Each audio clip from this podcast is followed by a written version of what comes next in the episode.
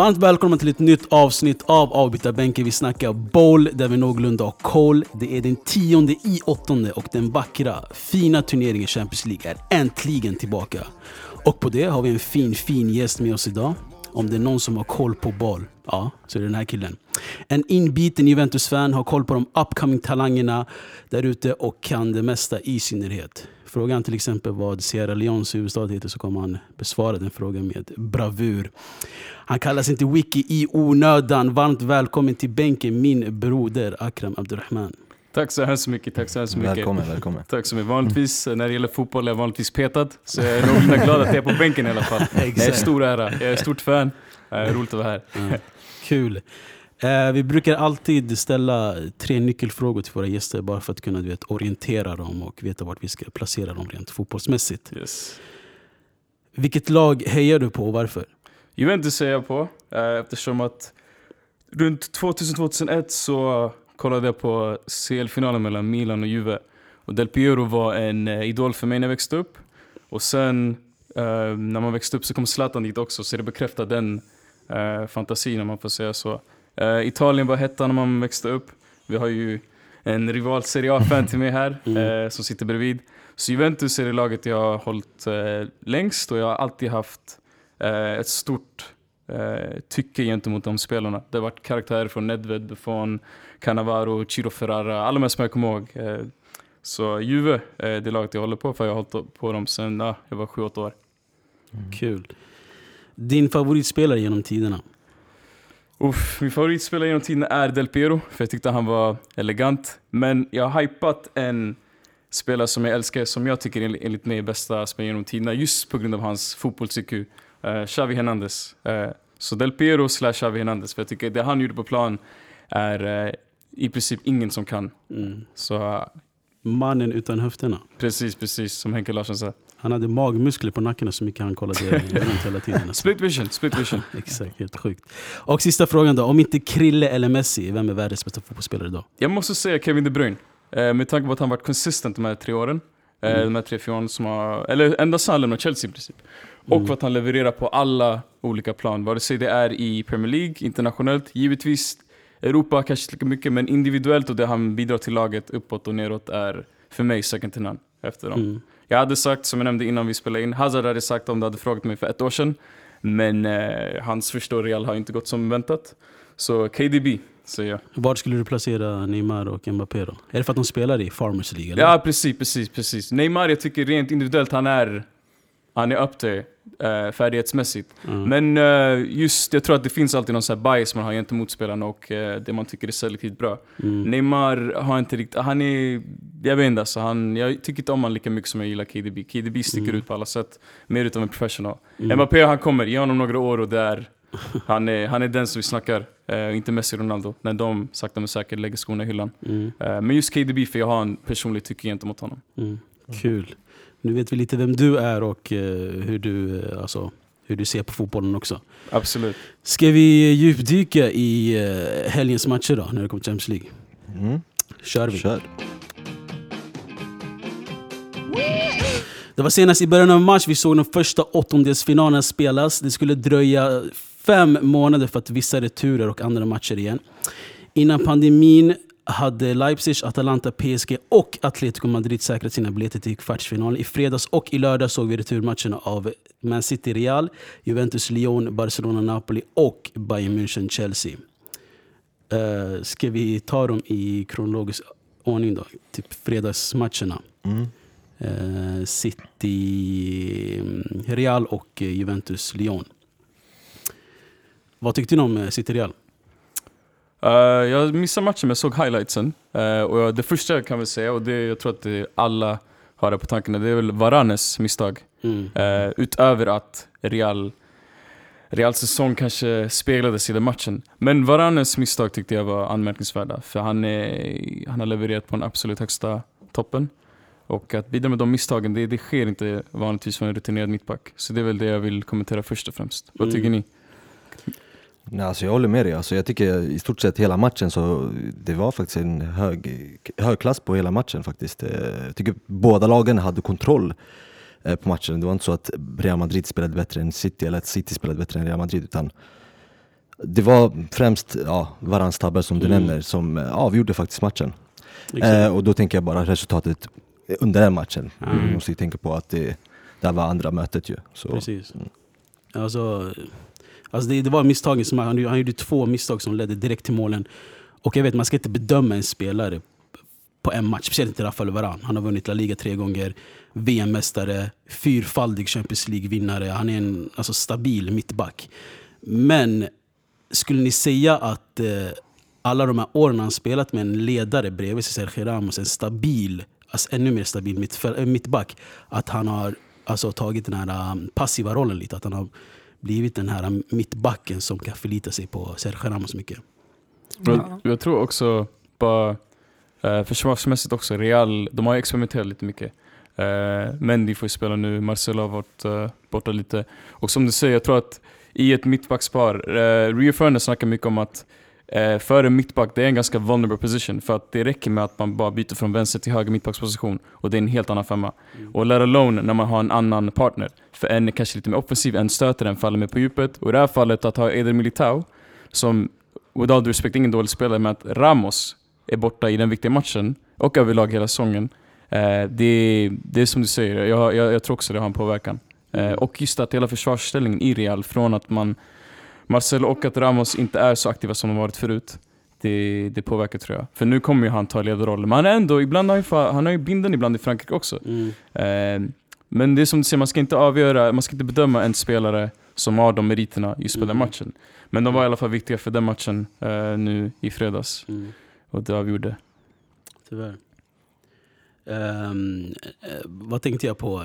Det roliga när du nämnde Militao, han sa ju liksom till eh, Real-fansen att eh, oroa inte er, jag kommer ta Ramos plats, Ja, jag, kommer, jag, kommer, jag kommer sköta den. Liksom. Och sen, det var bara, alltså, eh, Courtois gjorde också några misstag. Ehm, eh, Militao gjorde en misstag, Carvajal gjorde en felpass också, Casemiro gjorde en felpass.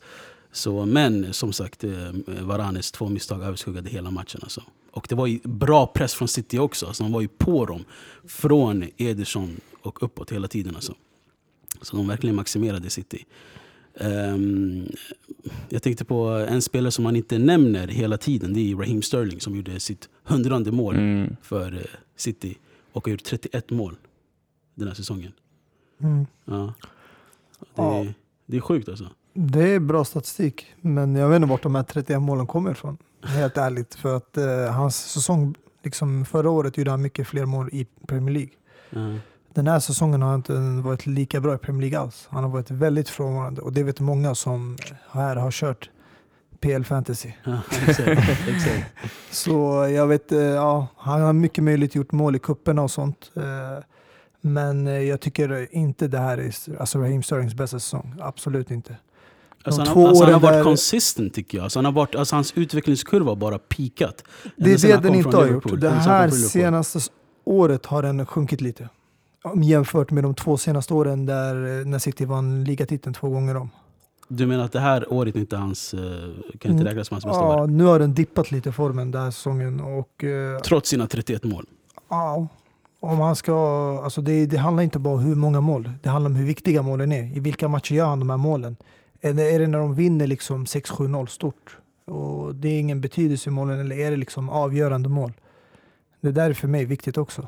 Mm, mm. Och sen nu mot Real, det, hela det här Real kändes skakigt. Alltså, man nämner de här spelarna som har gjort misstagen, men Ramos, han är inte bara en kapten. Han är den mest långvariga Real Madrid-spelaren i den där klubben idag. Han har Mm. varit där uh, sedan vad är det, 04. Och att förlora en sån spelare i en sån här viktig match, alltså det är jätteviktigt. Alltså det påverkar ju hela laget. Inte bara mittbacksparet, eh, hans partner bredvid varann, utan det är helheten. Mm. Han kommunicerar mycket med, förut var det Marcelo, med Mendy nu vänsterbackspositionen, med målvakten, Courtois, med Casemiro som kör framför honom, med allihopa. Och det är han som är den här länken mellan alla spelarna och alltid också har eh, kanske ordet när man pratar i omklädningsrummet eller under vattenpauserna. Mm, precis. Uh, nej, snabbt bara, jag tänkte på Sterling också. De, han um, hörde av sig till BT Sport och bad dem skicka matchen mot Tottenham de förlorade. För att han ville uppleva, inte för att bara se hans prestationer, hur han spelade, utan också uppleva du vet, hur det var att förlora och känna den här känslan igen. För att bli hungrig mot Real Madrid igen.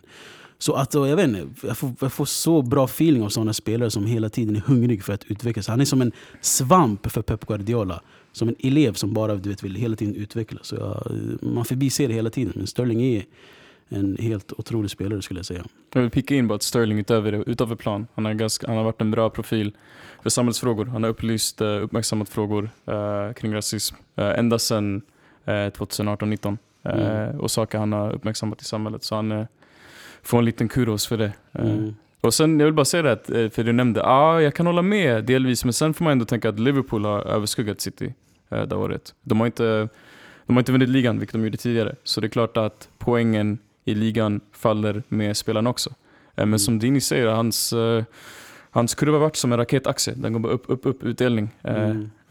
Nej, Sterling har, så det är utav en plan på plan. Han har givit mycket. Exakt, och det är första förlusten för Zidans alltså utslagningsmatch i Champions League. Mm. Eh, alltså, om något, Real Madrid, de har, han har vunnit fyra Champions League med dem och alltså, de, de, är väl nöjda på något eller annat sätt, tänker jag.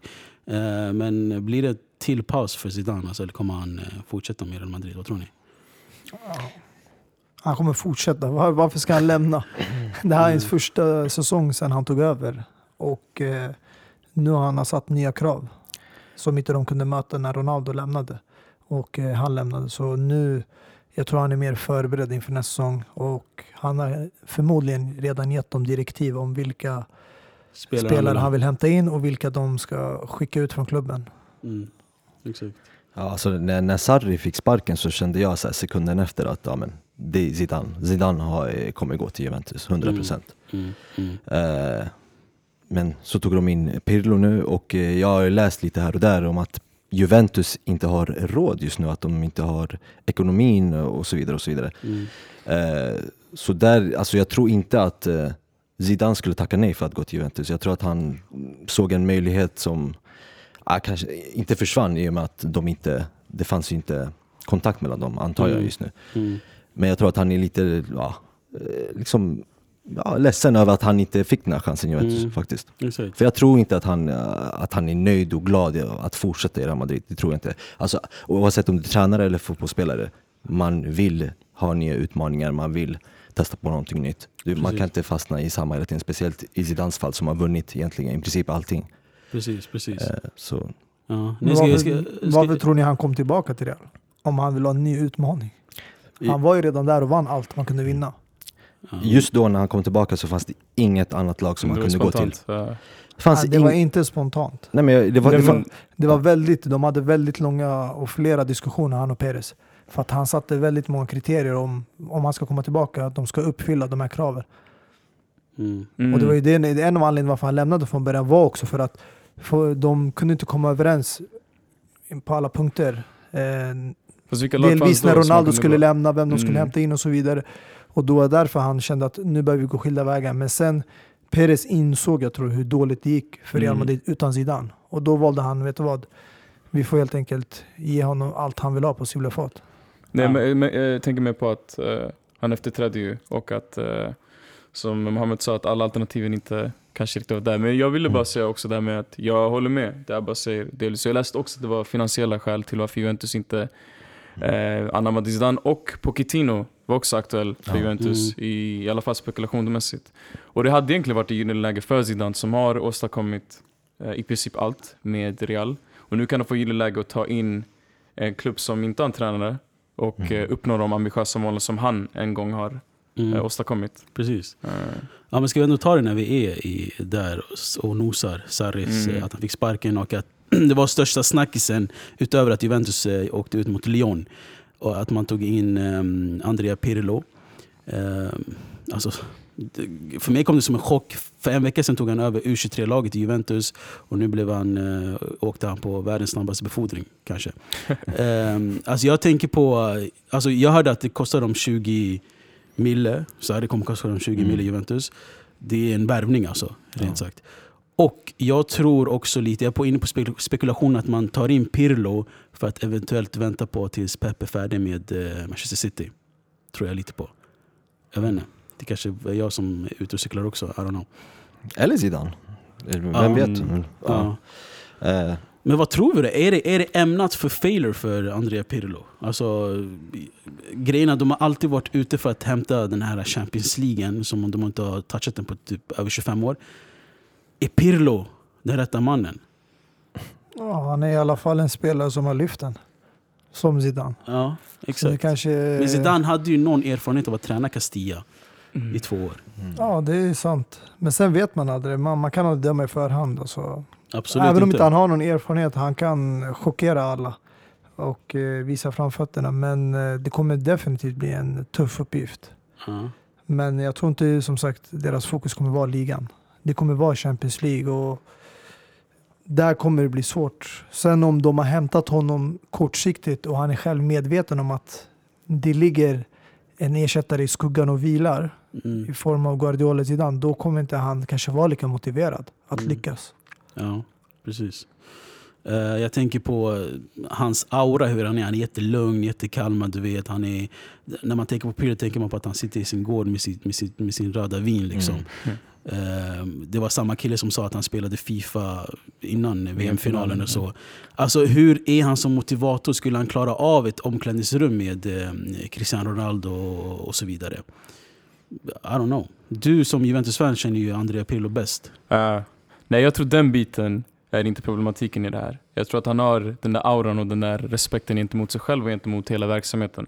Uh, Agnelli gillar honom och han gillar Agnelli. För Agnelli gav honom ett hem när Conte värvade honom gratis. Eh, när kanske inte alla trodde på honom. Men jag är mer inne på det här som uh, Mustafa och Dini pratade om, just den här coaching-aspekten ifall det kommer att lyckas. För att det är inte, det är inte Pep som tränade Barca B i Segunda. Mm. Det är inte Conte som hade tränat sju år från Arezzo och sen Siena, Bari, Atalanta fram till Juve. Det här är lite utav en Ciro Ferrara-värvning som kom från bokstavligen ingenting. Han var i stabben i eh, eh, VM eh, 2006, han var i Lippis tränarstab. Men Mm. det här lutar sig lite mot Gary Neville utöver att Gary Neville inte hade en förankring med Valencia. Mm. Så det här är en jätte, jätte gamble. Och det, det är som vi snackade innan, det kan gå åt helvete och det kan lyckas rejält. Mm. Men problemet i Juventus är att det sträcker sig mer än bara de här tränarvalen. Hela verksamheten genomsyras av disorganisation. Det är inte organiserat. Man hämtar många gratisspelare, man eh, låter folk gå som man kanske skulle behöva. Men kommer ihåg Kingsley Coman tagga, eh, Mm. som var viktig. Men Pirlo, det är det. Är inte Arteta heller. Arteta var ju, hur länge var han med Pep Guardiola? Tre år. Tre år. Så det här är lite av en Ljungberg symbolisk värvning. Och han tog precis över Primavera. Jag tror han hade ett par träningar, bara inte ens en officiell match. Mm. Så... Det måste ha varit sjukt bra träningar. Ja, exakt, exakt. Det är Picasso, de ritar på en whiteboard-tavla bara kolla. Exakt. Nej, så det är det. Det är de tankarna jag har. Eh, och just det här med Sarri, att han lämnar. Ehm, det, det, det signalerar att en klubb som är lite turbulent, trots att de är så framgångsrika i inrikesligan. Mm. Eh, för att han har bara varit där ett år och han vann ligan. Men eh, han misslyckades miserabelt i Europa. Var det, var det rätt beslut att släppa Sarri då? Jag personligen tycker inte att Sarri har varit övertygande, så jag är väldigt nöjd att han har gått. Eh, det är mig personligen. Jag tycker att eh, till och med inrikes också, det här är Juventus sämsta år poängmässigt när Mm. det kommer till eh, ja, poäng. Och defensivt, vi släppte in nästan tredubbla antalet mål eh, än Contes första säsong. Man släppte in ungefär 50 mål. Och Mm. eh, Conte släppte in 18-19 mål hans första säsong. Så det defensivt alltid varit i spillror. Så jag har inte riktigt varit eh, en Sarri-fantast. Det nämnde jag till er förra året. Jag nämnde att jag hade, jag hade mina kort på konto. Jag trodde inte skulle vinna ligan. För att eh, inte, fick en liga, eh, inte fick en tränare som hade vunnit Serie A ett flertal gånger. Och Juventus fick en tränare som inte hade vunnit Serie A. Mm. Eh, nej, men jag är inte nöjd med Sarri. Jag tycker att han har inte tagit eh, Juventus till den nivån som det behövs tas. Dels har han jättemånga trösklar han måste ta sig igenom. Eh, men eh, jag tror det är bättre att man letar efter någon eh, som egentligen har mer meriter. Men nu hämtar man Pirlo. Eh, Mm. Så jag, vet inte, jag tror man satsar på den symboliska aspekten än själva meriterna. Men alltså, du tycker inte det är en del av Sarris spel? Alltså det är en risk att de släpper in så många mål. För att han spelar, Precis. hans filosofi är inte som Conte och Allegri. Nej, precis. Den precis. skiljer sig så mycket och eh, det finns en risk med det spelet. Men det kan också gynnas om han lyckas eh, långsiktigt. Jag tror det är det, dels det, men också att man har ändrat mycket defensivt också. De Ligt kom, eh, Kling var långtidsskadad. Eh, man har Danilo. Man har, man har ingen egentligen officiell högerback. Eh, eh, Quadrado har fått köra högerback, så det är mycket det också. Men då borde man väl ge honom lite mer tid och ha tålamod. Om man har gjort så många förändringar Mm. och sen ska han ändra hela spelsystemet och filosofin som han har och implementera det på det här truppen, det här laget.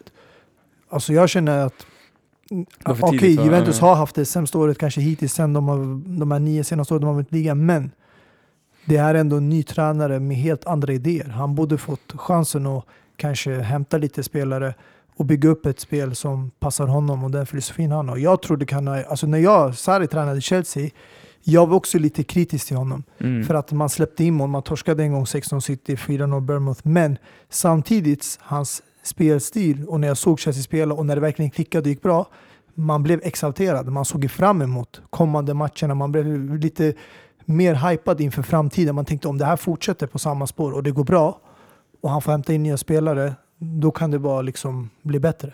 Men ser du inte Det kan Sarri- inte bli sämre. Men ser du inte Sarri en sån här... eh, en tränare som inte är riktigt lämpad för de absolut bästa lagen? Och Det här, det här disk- diskuterade vi också innan, precis innan han eh, joinade Juventus. Och jag nämnde också att Sarri är inte en tränare för alltså, en stor klubb, eller i alla fall inte en tränare som ska träna s- världsklasspelare likt Cristiano Ronaldo. Mm. För Sarri är en spelare så, så, som, alltså, enligt mig, är en som, lite som Gasperini, kan hantera Mm. spelare som, Precis. som gör jobbet för honom. Alltså, du, han, du ska göra det här, punkt slut. Det är bara det du ska göra, det är som Mm. ett pussel. Mm. Det är bara så du ska göra. Mm. Cristiano, Dybala och de här, de, de, de slår mig, alltså det är inga sådana spelare som liksom Alltså de vill göra sina grejer också. Exakt. De vill ju liksom stå där i kanten och dribbla lite och kanske ha en liten fri roll och så vidare. Det har man inte under eh, alltså, Sarri, det har man inte under Gasperini. Mm. Och därför går det så bra eh, för Atalanta, för alla följer det Gasperini vill. Jag tror, inte- jag tror inte att Cristiano och de här och så vidare vill spela på exakt det så, så som Sarri vill spela. Och Mm. därför blir det, blir det inte liksom perfekt. Men vadå, alltså Jürgen Klopp är en tränare som aldrig har tränat en stor klubb innan Liverpool. Han tränade Dortmund som jag skulle kunna sätta i samma kategori som Napoli. Och han vann inte en titel på tre hela år. Men ändå skulle alla värdera Jürgen Klopp som en nu storlagstränare. Man skulle kunna se honom flytta från Liverpool till en toppklubb i alltså Italien, bland annat Juventus, eller till Spanien, Real Madrid, Barcelona, utan att tänka va? Ska Jürgen Klopp bli värvad dit? Man skulle tycka det är vanligt eftersom han har byggt upp det här uh, runt omkring sig och han har förtjänat sitt namn. Men Sarri, han fick ett år i Chelsea. De ville inte släppa honom, han Mm. valde att gå. Men Juventus valde att sparka den här tränaren som inte ens har fått chansen. Alltså han har ändå visat framfötterna när han tränade Napoli som Klopp gjorde i Dortmund.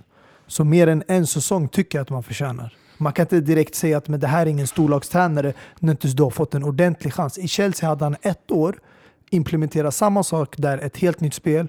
När han tog över efter Mourinho och Conte som spelar helt annorlunda. Och han lyckades ändå ta Champions League-plats, kom eh, tredje plats och vann Europa League. Så det var inte så ett illa år. Och Juventus vann han ändå ligan. Precis. Trots eh, dåliga, ja, låga poängrekordet Mm, som nej. hade. Men du måste ändå få chansen som Jürgen Klopp. Jürgen Klopp, det tog tre år för honom att vinna Champions League och fyra Premier League. Men han fick, jag, jag, skulle, jag skulle påstå att jag är precis, jag håller med Abbas faktiskt. Ironiskt nog, jag håller med Interistan. Det är något som händer, det är något kaos. Nej men jag, jag ser mer, jag tror att Jörgen Klopp ser man mer, jag tror att man såg den här hållbarheten från tidigt skede. Han fick chansen att bygga upp och han har lyckats väl. Jag, jag vet inte, jag, jag är som Abbas, alltså det där med Men hur menar du att du såg hållbarheten? Pro, Klopp. Allt från Ja. spelarna hämtar in, från de, uh, allt ifrån Joe Gomez till Coutinho till Firmino till Salah till Mané. Det här är, alltså, det är, det är en visionär. Jag ser inte det på Sarri på samma sätt. Och det är, som Abbas nämnde, just att alla de här lagen som är lite mindre, de spelar mycket finare fotboll. Men Champions-spelare, de behöver kanske Mourinho, en Pep, en Sir Alex. Jag ser inte Sarri där och jag har inte varit övertygad heller. Varken i Napoli eller Chelsea Men. Guardiola är lik Sarri. Alltså i deras spelstil. Spelstil, ja, men det är mer än bara att implementera taktik på en plan som tränare. Alltså, alltså jag skrev ner lite punkter varför jag... Alltså jag visste att du skulle vara emo, äh, me- för äh, Sarris sparkande. jag förstår, Ja. alltså, jag förstår hans Eh, poäng. Han menar Sarri, han, han utstrålar inte den här karaktären. Som Mourinho, Guardiola, du vet den här Klopp, det här att man Mm. ser dem, man känner av deras närvaro på sidlinjen. Precis. Det är det du menar, han är inte den där spelaren, alltså tränaren man kan tänka sig verkligen kan komma in halvlek och förändra hela omklädningsrummet och sen går de in och spelar en helt annan match. Ja, delvis. Alltså jag, jag, jag, jag klottrade några, alltså, några punkter varför jag, eh, var, jag tyckte det var orättvist att sparka Sarri så här tidigt. Bland annat att han inte hade någon ledare i Chiellini eller Buffon på plan. Precis, var Chiellini borta. var borta också i majoriteten av säsongen. Um, Dybala eh, var inte heller där för de viktigaste matcherna. Demiral eh, var borta. Eh, De Ligt spelade 80% med sin skadade axel och var också, du vet, eh, har inte varit världens bästa mm, mittback. Eh, och att han har haft någon vänsterback förutom Alexander. Han har haft någon riktig högerback som du var inne på. Och en lat Iguain. Ja, jag köper inte det där i alla fall. Alltså, Juventus är ju det laget som har alltså, bäst, köpa. alltså. störst trupp och alltså, du kan ersätta en anfallare med exakt lika bra i, som man har på bänken. Alltså, det, det köper jag inte. Alltså en lat Higuain, ja men Men det, men det, men det, är ett par, det är trötta spelare, det är avdankade, avdankat mittfält nästan. Eh, Alltså jag, det, jag, spelar, det spelar ingen roll. Alltså. Jag håller med på den punkten. Alltså, jag tycker bara förra året, ett tecken på när de sålde eller gjorde det där bytet med Cancelo med Danilo, det var som att man försvagade truppen. mm. Det kändes inte som att de satsade för att vinna Champions League. Jag tror vi alla här på bordet kan hålla med om att Joao Cancelo är bättre spelare än Danilo. 100%. Så om du gör det där bytet, Trots att Danilo har vunnit förstärker det- ligan i Spanien, England Portugal. och i Italien. Och men de gjorde det, och som du sa nu, anledningen varför de värvade Pirlo var på grund av ekonomiska skäl. Och Så det var ju samma hörde- sak med det där bytet. De fick ju pengar emellan plus Danilo Mm. för Cancelo. Och Det kändes som att nu fokuset ligger mer på ekonomiskt och det drabbar ju era liksom, mål som klubb och framgången man kommer ha. Alltså om man tänker mer ekonomiskt, som Chelsea också gjort många senaste åren när de hämtar spelare som Zappa Costa och de här Bakayoko.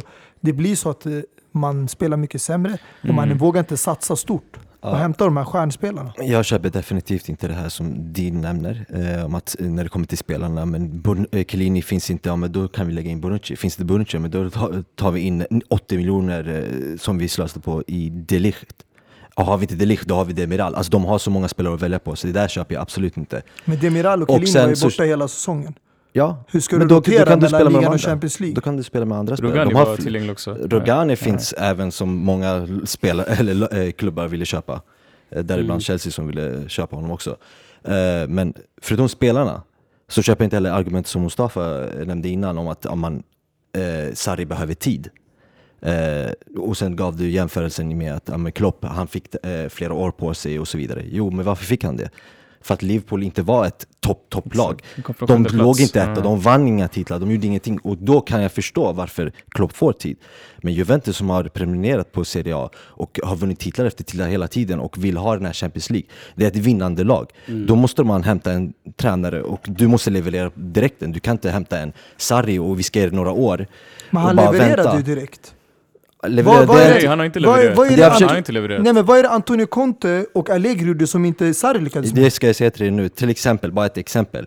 Det här är första gången Juventus sen 2011, sen Conte, Allegri och så vidare, där Juventus inte har vunnit mer än en titel. Och det är bara ligan.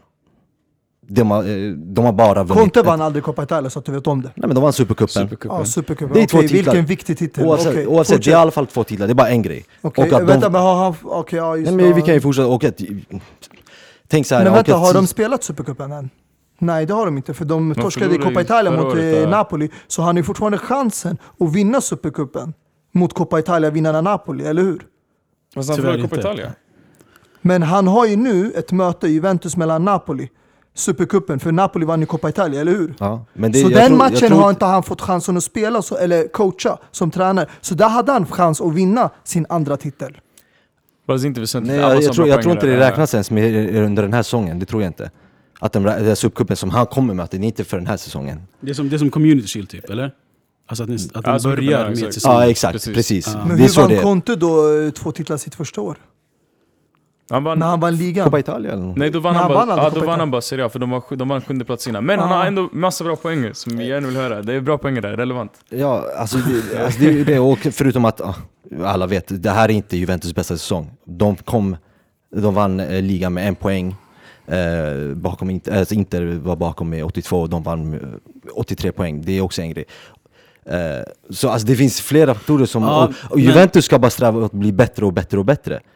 Eh, men med Sarri så har de bara blivit sämre. Mm, men två grejer bara jag vill nämna. Eh, Det är att ehm, Juventus har det högsta ålderssnittet i, alltså, kanske i Europa nästan. Mm. I, I Italien i alla fall. Och att han kom i det här skedet, i alla fall ehm, andra delen av säsongen, att man spelar match var tredje eller var fjärde dag. Det är inte hälsosamt. Mm. Så det tar ut på de här äldre spelarna. Och att han eh, liksom... Men en- en- jag försöker inte en- försvara Sarri, en jag har ingen relation till honom. Nej, Jag men alltså, bara- det- pratar inte om, det är ingen väsentligt, det är inte Eh, väsentligt, nej jag håller inte med dig där igen. Vi, Det är du klart sitter det och pratar spelar som att det är det spelar, men det är en inte ålderdomshem här alltså. Vi, vi, jag fattar. det här är jag säger bara inte... att det, det är, han har, alltså det, det är ett högt ålderssnitt i Juventus. Ja, jag vet, nej, alltså vi kollar startelvan, vad, vad, vad menar du med högt? eh, Alltså vilka, vilka tänker du på då? Jag snackar hela truppen. Det är 25. relativt. Nej alltså vi, vi alltså, bara ett exempel. Bara, Gigi. Buffon tar upp den till, till himlarna. Förstår du? Ja exakt, du snackar snitt, du snackar de här spelarna som inte får spela. Det är det du Ja, pratar jag om. snackar om truppen. Jag Det är snackar om relativt, på startelvan Nej, så du har ju. Pjanic, du har Bonucci, Precis. alltså Ale- Alexander Ronaldo. Det här är 30-åringar, alltså, han är inte strax över 30. Alltså, vi, om du pratar högst poängsnitt, eller vi säger ålderssnitt, det är till exempel inte när de vann trippeln, de hade säkerligen högsta... Men i är slutet av dagen, ni kan inte ni kan inte sitta och säga det spelar ingen roll eller jag håller inte med. För man kan inte Ja. ignorera faktum att Chiellini var borta nästan hela säsongen. Och jag skiter i om de har Demiral eller Delicht. Chiellini är bättre än alla de här mittbackarna. Om jag tar bort Ramos, ja men jag har Varane, jag har Nacho Fernandes, jag har Militao, men det spelar ingen roll. Ingen av de här är Ramos. Du kan inte sitta och bara blunda och ignorera faktan. Nej men jag, det spelar ingen roll. Jag köper inte det. Det, det, det köper hela världen. Chiellini saknades hela säsongen. Dybala saknades de viktigaste matcherna. Vi alla vet att Dybala värderas högre än Douglas Costa, Bernadeschi, Higuain, alla de här. Det är bara Ronaldo som är över Dybala. Och sen, inte nog med det. Du kan inte bara sitta med men jag tar inte hänsyn till att det är en ny tränare med ny filosofi. Vadå? Spelar inte det någon roll en, att du hämtar in en tränare som, som ska förändra hela spelsystemet?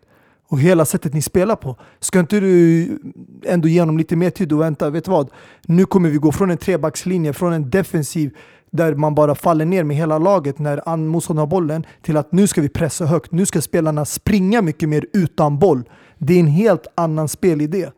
Alltså, Det alltså, förändrar mycket. Jo, Du jo. kan inte förvänta dig att vi ska få samma poängrekord eller släppa in lika få mål när du spelar med sådär stora risker med ny tränare. Och speciellt med spelare som Bonucci Chiellini som är väldigt vana med Conte och Allegri som har Precis. spelat defensivt. Och eh, sen byter du ut högerbackar från att du har haft Cancelo och Dani Alves till att plötsligt har du Danilo och De Chilio. Jo, jo, absolut. Men nej, det ni touchar på, och jag får en del cred till er, ni touchar på att det finns någonting Eh, strukturellt och fundamentalt problem i Juventus verksamhet. Speciellt när ni fick Marotta.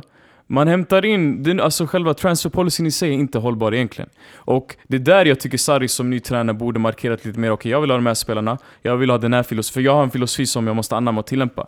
Men det ni touchar på är inte bara på Sarri, det är större än tränaren. Hela alltså, organisationen uppåt neråt har varit lite, lite, vad ska man säga, ömtåligt. Men då är det inte hans fel. Nej jag säger inte att det är hans fel. Om det är men de ovanför samtidigt- honom. men samtidigt, man kan ändå som fan och som fotbollsskådare kan man ändå säga att det har inte varit så övertygande heller. För som Abba säger, skillnaden från Klopp är att han ska bygga ett lag långsiktigt. Det här är ett lag som alltså har allting förutom en liten grej, eller inte en liten grej, en stor grej.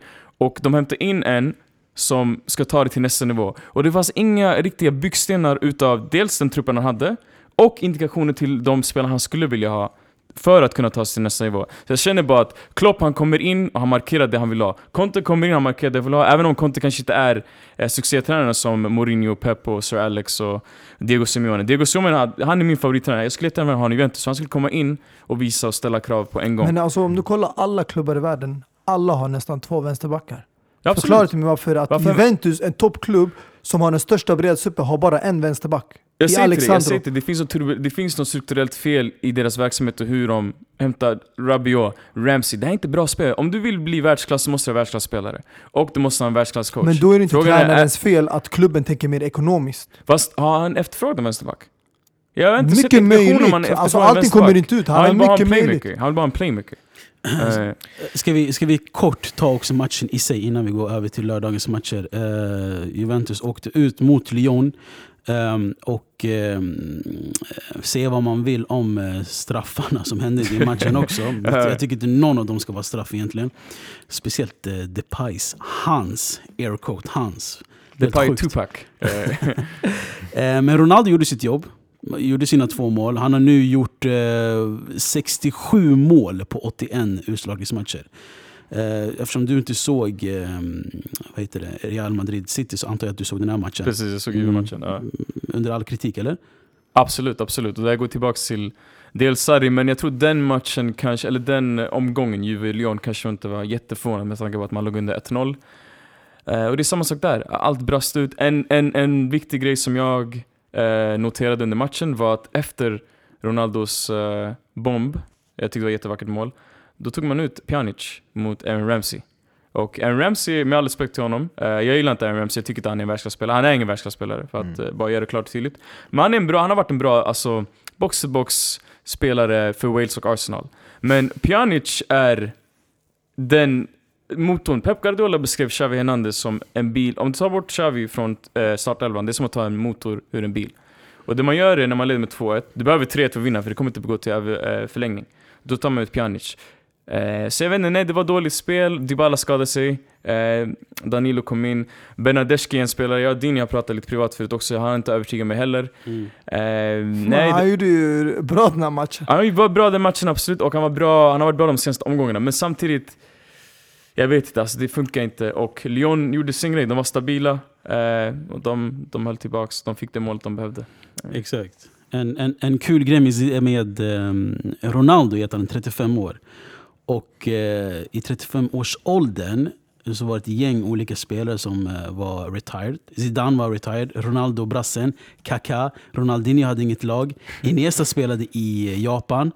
Maradona spelade i Boca Juniors. Xavi spelade i Al-Sad. Henry spelade i New York Red Bulls. Andrea Pirlo spelade i New York City. Och Pelé spelade i New York Cosmos. Så vilken jävla maskin Ja, till spelare, djur. Ronaldo. Exakt. 35. En annan rolig fakta är att han har gjort alla Juventus utslagningsmål de två senaste åren. Eller Exakt. sen han kom till Juventus. Exakt. Ingen annan spelare har gjort mål efter gruppspel förutom Ronaldo. Mm. man har blivit beroende av Ronaldo också de senaste åren. Det får man inte eliminera. Eh, men för det är mycket snack av att Ronaldo gör bara straffmål, Ronaldo gör bara nickmål. Men han kan komma med sådana bomber också, som mot Lyon. Mm. Så, och jag tycker inte han ska få någon slags skuldbeläggning på samma sätt som jag skuldbelägger Sarri för allting. Eh, för Ronaldo får mycket kritik, men jag tycker att han gjorde det han kunde. Han var delaktig. Men eh, Rudi Garcia var mannen med hjärnan de här två omgångarna och inte Mm. Sarri. Exakt. Nej, men det ska bli kul att se Pirlo nästa säsong. Vi får se om Ronaldo spelar eh, under honom eller om han går till PSG som han blivit riktad för. Det har ju varit två andra matcher också under lördagen. Eller att kalla Bayern München-Chelsea för en match är lite generöst av mig. Det var, det var, ett, det var ett gäng mobbare som mobbade Åtminstone vi skol- spelar i. Champions League till skillnad från andra lag Uhuhi. som spelar i divisionerna där nere Ja, med, eh, i dagiset. ja, antingen, antingen är man där eller är man där. Ja men det är, inte, det är ingen fara, vi ska hämta er från dagiset eh, inför nästa säsong. Engelska pajkastningen här. Tack och lov den börjar. Men vi kan, vi kan stanna kvar i det kalaset. Um, Bayern-Chelsea. Um, alltså, ingen förväntar sig någonting annat egentligen. Alltså, de Mm, hade nej, exakt. 3-0 med sig och... Något, Och eh, du kan nämna alla som saknades den där matchen. Ja, det går alltså, bra att nämna det. ja, ja, det, det otroliga är ju alltså att eh, Chelsea hade 14 akademispelare i truppen den matchen. Det är, Totalt. Och hur många är start? Det kan du också nämna. ja, exakt. Men jag menar bara alltså... Om man ser från, alltså jag, alltså jag tycker Lampard har fortfarande en otrolig sång. Jag sa det i shutdown i Premier League. Det här tar ingenting ifrån honom. Det här visar bara någonting, att han kan gå tillbaka och säga lyssna, så här bra gjorde jag av mig och nu behöver jag eh, alltså jag behöver mer resurser. Och han har redan skaffat sig resurser i Timo Werner och eh, Ziyech. Så eh, jag tar inget ifrån Lampard, men eh, Bayern München ska ha all eloge. Och speciellt en viss gubbe, Robert Lewandowski. Hur bra är Mm. inte han? 100% jag skulle vilja säga att han är... Eh, Messi och Ronaldo inte nummer nio, men jag, för mig är han nummer ett av alla nummer nior. Eh, just nu. Definitivt. Mm, Ja, jag håller med också. Och eh, jag har också sagt det här till er bakom micken. Att eh, fortsätter han så här, eller alltså bara nu så, är det, så har han sjuka siffror, men fortsätter han så här och vinner eventuellt eh, Champions League så borde han och bör han enligt mig vinna Ballon d'Or. Mm. Men den de vägrar ge, de ger inte, den är patent på Messi och Ronaldo. Ja jag vet, och det är det Eh, som är så synd. tråkigt tycker jag. Ja, Modric fick ju den. Vad Van Dijk tycker jag skulle få förra året, men jag håller med Abbas. Mm. Det, kör han bra om de vinner, han är värd den i alla fall. Sen om man får den, det är en de har, ju, byråkratisk alltså, de har fråga. ju ställt in den ju, helt och hållet. Just det, Mm. Ballon d'Or. Ja. Eh, covid. När det, när det inte går så bra för Messi och Ronaldo. Exakt, man ska alltid hitta någonting att, att, de, att de inte ska få den. Nej men han, var ju, alltså han låg ju bakom, alltså totalt blev det ju 7-1 eller i matcher. Mm. Mm. Och han låg bakom alla sju mål, Lewandowski. Så han agerade både som assist och målgörare. Ehm, så det är mer än en klassisk nummer nio skulle jag säga. Med hela laget alltså. Alltså hela Bayern om man Mm. kollar från, alla bara kör mittback. Eh, Mm. före Sule. Och eh, Alfonso Davis, han, han stack ut förra matchen i synnerhet på Stamford Bridge. Mm. Alltså det hela det laget bara, jag inte, det strålar. Alltså från... Kimmich högerback, alltså det är klasspelare på exakt. varje position. Mittfältet, det är... West alltså, Bromwich rejecten, som är Gnabry, som levererar Ja, också. Eh, nej, Bayern är... Coman. Så har man lånespelarna på bänken, Coutinho, Perisic. Alltså det är så här en rolig trupp. Du kan bara ge och ta lite, gott och Låt blandat. lånes, lånespelarna spela mot Chelsea till exempel och göra mål mot dem. Ja. Tänk dig en West Bromwich reject, alltså outshina Chelsea. Alltså. Ja. Inte, inte, Ja, inte, nej, jag, det- det- inte ont eller? Det gör inte ont för att eh, det, det är inte Nej, vi som förlorade en sån spelare. Det var Arsenal som Mm. tappade en sån här stor spelare. Och det gjorde de också i Oxlade Chamberlain till Liverpool och nu de gjorde Gnabry till Bayern München. Så det är, det är de som måste... Alltså det svider väl mest för Arsenal-fansen skulle jag säga. Men eh, jag är glad att se som spelare göra så bra. Så det, är, det är fint att se spelare som blir rejected av större klubbar komma och sen göra så här mycket bra från sig. Och enligt mig, Gnabry har varit en av Bayern Münchens bästa spelare den här säsongen. Ja. Eh, Bayern München har ju lägst odds på att vinna Champions League. Tror ni de tar hem den? Av Alltså, jag- resterande lag? Alltså att de tar hem hela Aha, okej. Champions League. Jag trodde redan från gruppspel, alltså innan mötet med Chelsea, att de skulle ta hem det. Och jag står fast vid det. Jag tror det är det laget som kommer... Alltså de, Ja. har ju, de har ju den svåra sidan av eh, Mm. trädet om man jämför med PSG. Eh, och jag skulle nog säga att Barca blir deras första riktiga utmaning. Mm. För de hade en tämligen enkel grupp.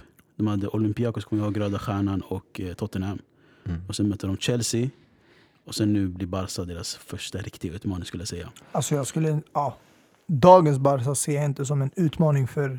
Nej, Bayern. München. exakt Det kommer exakt. bli en svår match, men jag tror Bayern München tar hem det här också. Alltså de är klara favoriter i mina ögon. Ja, alltså man får inte blunda för att det är en enkel, eh, alltså det är en match också. Så det gäller bara för Barca att maximera. Men det är det när man Det tänker laget. på Barca. Anledningen varför man ger dem en chans, det är för Messi. Mm. Men när jag kollar på Bayern München, man plockar inte ut enstaka spelare när man säger de här har en chans att vinna Champions League. Det är kollektivt de är så bra. Mm. Hela laget tillsammans. Och sen den här tränaren som har tagit över. Det är inte en tränare jag känner till så bra, men han har gjort ett riktigt bra jobb sen han tog över styret. eh, För de Mm. här. Mm, mm. Det är en doldis för oss alla tror jag, men det är alltid de som gör. Och inte för att fastna så mycket i det här Ballon d'Or som vi nämnde innan. Eh, jag tycker att eh, Lewandowski är en sån spelare som Messi. Tar ut han från Bayern München så tror jag absolut inte att Ba- Bayern München är samma lag. Eh, om man lägger till Müller istället. Jag Men- tror Lewandowski ja, nästan minst lika viktig för Bayern München som Messi är för Barcelona. Men skulle de inte klara sig bättre än vad Barca skulle göra utan Messi? Nej, faktiskt inte. Det tror jag inte. Jag ska vara helt ärlig, jag tror jag inte. Mm. Alltså, när, när, har, när har Lewandowski missat en match? När har vi sett Bayern München utan Lewandowski? Mm. Precis. Och när, när, vi, när, när vi ser Bayern München som bäst, då är Lewa- Lewandowski där. Men vi har sett Me, eh, Barcelona utan Messi. Mm. Tidigare, när man spelade med Suarez och Neymar, när de var sjuka och när Messi- inte spelade. Men Mm. även nu, den här säsongen, så spelade man utan Messi till exempel borta i, eh, i San Siro mot Inter och gick vidare. Mm. Eh, Men där var de ju redan klara.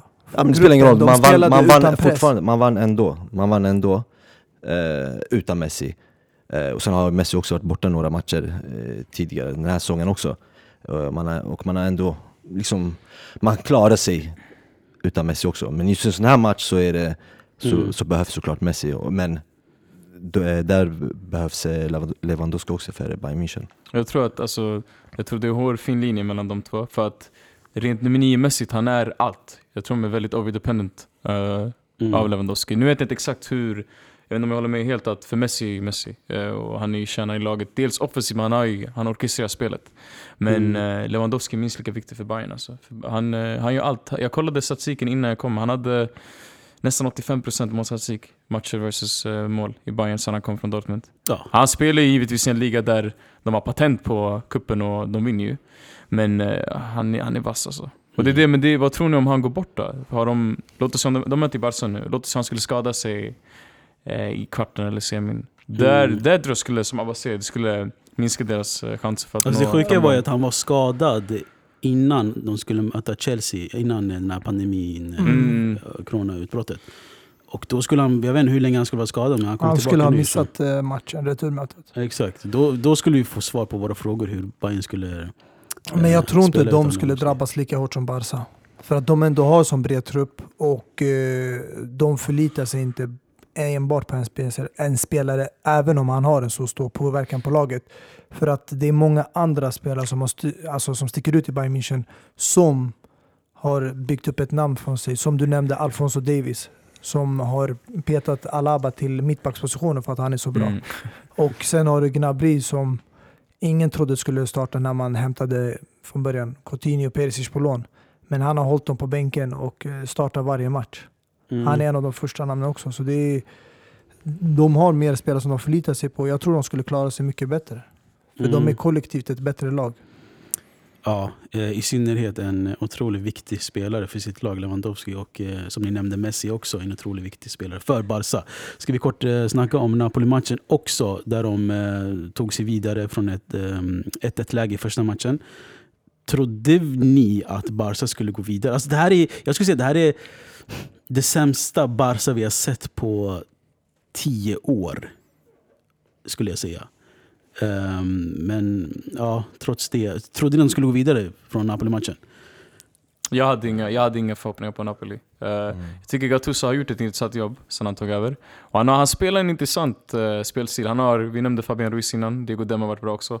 Men alltså, hemma Camp Nou. Eh, ja, Arthur, det kom in kanske i den här transfersagan. Utöver Arthur, de hade ändå Sergio Roberto. Eh, vem mer spelade i mitten, kommer ni ihåg? Eh, den matchen? Det var Sergio Eh, Roberto, det var Rakitic, Rakitic. Sergio Roberto och de Jong. de Jong. Ah, nej, de hade övertaget. Napoli var ändå, de hade... Jag såg sen efteråt, de hade ändå vissa moment som de var Mm. nära på att vinna sig. Men jag tror inte att, jag hade inga förväntningar på att Napoli skulle tas vidare i alla fall. Mm. Nej, alltså alla de här matcherna har ju varit så här, uh, konstiga dombeslut måste jag säga. Ah, herregud. Trots med VAR och allting. Jag vet inte vad ni tycker om Lengle- Lenglets mål skulle godkännas eller inte. Just det, det måste vi prata om. För han få in eh, Mm. Mertens i Koulibaly. Mm.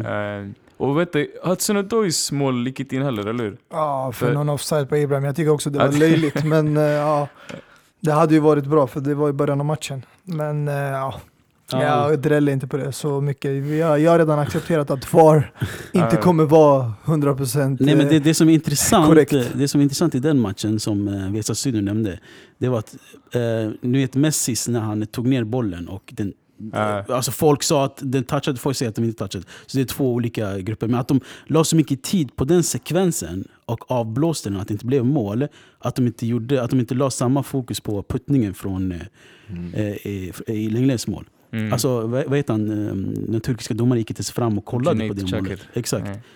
Så jag vet inte, det är jättekonstigt hur de bedömer på vad man ska kolla på och inte kolla på. Alltså, de kollade på Messis hårarmar rörde bollen kontra om, eh, eh, en putt i Men det är straffområdet. väl eh, killarna där uppe i övervakningsrummet som avgör Jo, om domare, för om de själva är också osäkra, det är då domaren springer fram och kollar. Men om de ger honom ett självsäkert svar, Mm. då går han inte fram till den lilla skärmen och kollar. Mm, ja, Då förlitar han sig på Det- deras det, beslut. Ja, det är ett gäng erfarna domare där uppe också som bedömer och så. Men jag tycker bara det är jättekonstigt hur de eh, alltså, lägger mer fokus Alltså I slutet av dagen, vare sig det finns teknologi eller inte, det kommer alltid vara tolkningsfråga. Det har jag insett nu, även när VAR finns. Mm. Det kommer alltid vara tolkningsfråga om det var millimeter offside eller inte, om det var hans eller inte. Mm, Straffsituationer, mål, alltså det, precis. ja, det är bara någonting vi kommer få leva med helt enkelt. Och Messi pulled up eh, matchen. Ja, Eh, exakt.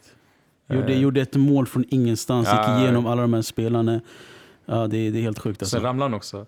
Precis. Den här eh, sparken. Nej, jag tycker Messi också, han förtjänar praise. För det är mycket kritik med hans ålder och att han är inte är samma som han varit förut under Pep och Luis Garcia. Men Mm. eh, nej, han, le- han, lev, han levererade eh, med två mål eh, Mm. som båda var vackra tycker jag. Exakt. Och den här sparken som Koulibaly eh, orsakade, som eh, att det blev straff. Han, är, han har ju fått en liten känning säger man. Och om, alltså hela Champions League spelas ju på 12 dagar. Det är final snart Mm. liksom. Om Messi skulle missa mötet med Bayern München, är det helt kört då för Barca? Alltså, Ja, det tror jag. De är ju redan favoriter, så vad tror du själv helt ärligt? Alltså, det är mer eller mindre game är- over. Alltså, det är inte helt uteslutet skulle jag säga, men eh, det är mycket jobbigare att spela. Okej, med, med Messi då, som vi tror kommer spela nu. Vad, hur tror ni matchen kommer utspela sig mellan Bayern och eh, Barca?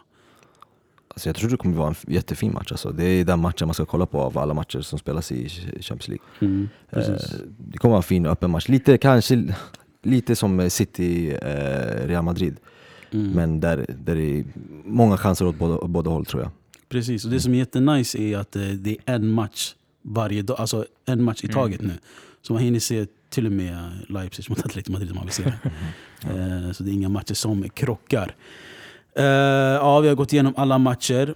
Eh, och det är matcher idag också. Eh, United mot Köpenhamn och Inter Leverkusen. Så eh, i augusti där vi är vana med att fotbollen ska snart dra igång och det är precis fortfarande så är vi mitt inne i utslagningsmatcher både i Europa League och Champions League. Eh, med det sagt ska vi ta och avrunda dagens måndagsavsnitt. Eh, tack för att du kom Akram.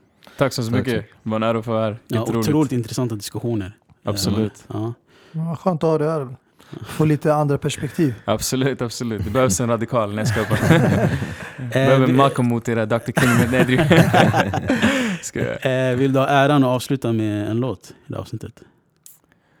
Ah, vi kan ta Fattig som rik bara för att eh, den är aktuell. Eh, eh, sen förra veckan. Nice. Ja. Grymt. Mm. Återigen, tack för att du kom. Du är välkommen när du vill. Eh, yes. Bästa, tack så mycket.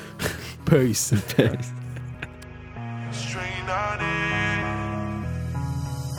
Mina pengar är ingen nytta till mitt lik ey. Därför är jag samma fattig som rik har en roll och Patek Philippe. Men min själ den är tommare än eran publik. När jag talar du lyssnare För vissa är smartare, tystare.